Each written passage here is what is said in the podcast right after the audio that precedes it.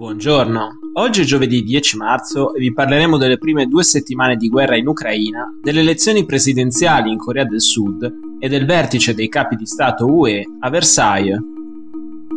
Questa è la nostra visione del mondo in 4 minuti. Ieri in Ucraina è stata un'altra giornata di attacchi deliberati contro i civili da parte dell'esercito russo. A 2 settimane dall'inizio del conflitto è evidente il cambio di strategia del presidente Vladimir Putin, che avendo fallito nell'ottenere una rapida vittoria militare, punta ora ad abbattere il morale degli ucraini con una guerra di logoramento, costringendone centinaia di migliaia a vivere sotto assedio senza elettricità, riscaldamento e con generi alimentari e medicinali razionati e sempre più scarsi. La nuova strategia russa è in atto a Kiev e nei suoi sobborghi, a Kharkiv e a Mariupol. In quest'ultima città, ieri, l'aviazione russa ha bombardato l'ospedale pediatrico, ferendo 17 persone e compromettendo l'operatività della struttura.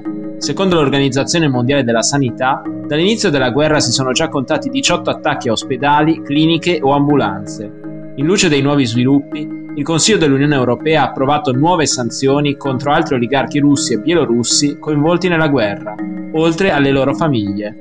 Oltreoceano, il Congresso degli Stati Uniti ha approvato con un voto bipartisan un pacchetto di aiuti all'Ucraina da 13,6 miliardi di dollari, metà dei quali destinato alle spese militari.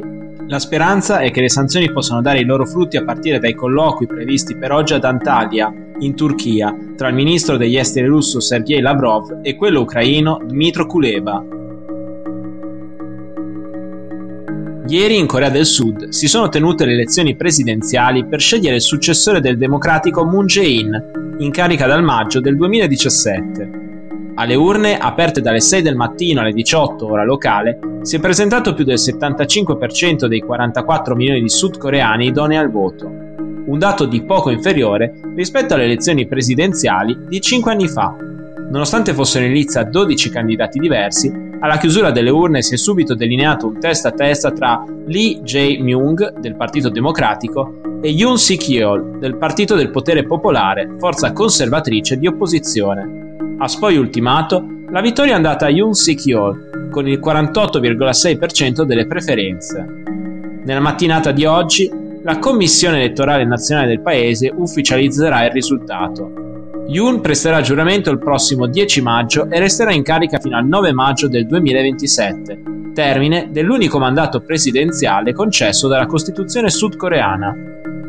L'entusiasmo degli elettori che si sono presentati a questa tornata è però ai minimi termini, per una competizione che il quotidiano Korea Times ha definito come una delle peggiori nella storia del paese, con i sudcoreani costretti a scegliere il male minore. Lee, attivista per i diritti umani ed ex governatore della provincia di Gyeonggi, la più popolosa della Corea del Sud, è stato accusato di operazioni poco cristalline nella gestione di appalti pubblici, mentre sua moglie avrebbe dirottato fondi pubblici per spese private quando lui era governatore. Yoon, ex procuratore generale e feroce critico della presidenza di Moon, ha collezionato una serie di affermazioni controverse, tra cui la sua apologia del dittatore Chun Doo-hwan, che avrebbe governato bene tranne che per il colpo di Stato.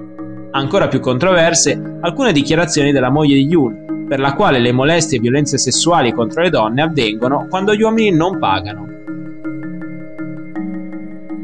Oggi e domani si svolgerà a Versailles la riunione informale dei capi di Stato e di Governo dell'Unione Europea.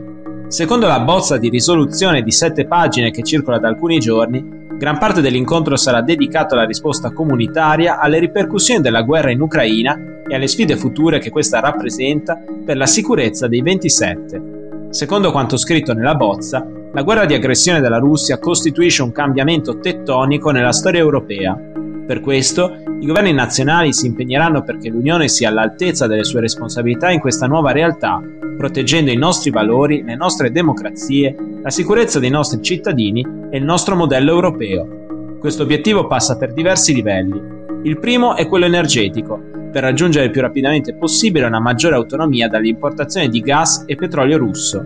Molte delle linee guida per questo obiettivo sono già presenti nel piano che ha presentato martedì la Commissione europea, con un focus su diversificazione dei fornitori di materie prime e maggiori investimenti in nuove infrastrutture ed energie rinnovabili.